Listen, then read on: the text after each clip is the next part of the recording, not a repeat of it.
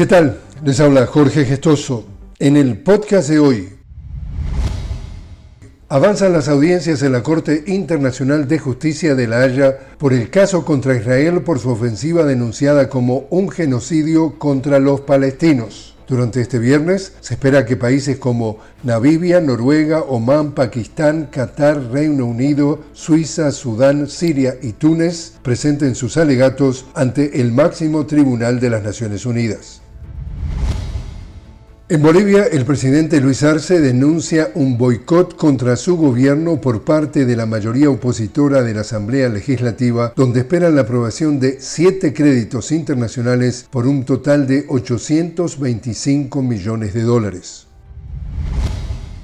Y en Paraguay continúan las movilizaciones ciudadanas en rechazo a lo que consideran una ruptura del orden democrático tras la destitución arbitraria de la senadora Katia González. Jóvenes protestaron en las afueras del Congreso Nacional afirmando que se movilizan por la restauración del orden democrático cuando se cumple una semana de que la mayoría de la Cámara de Senadores destituyera a la senadora Katia González sin respetar el reglamento de la Cámara Alta e incluso sin notificarle a la senadora.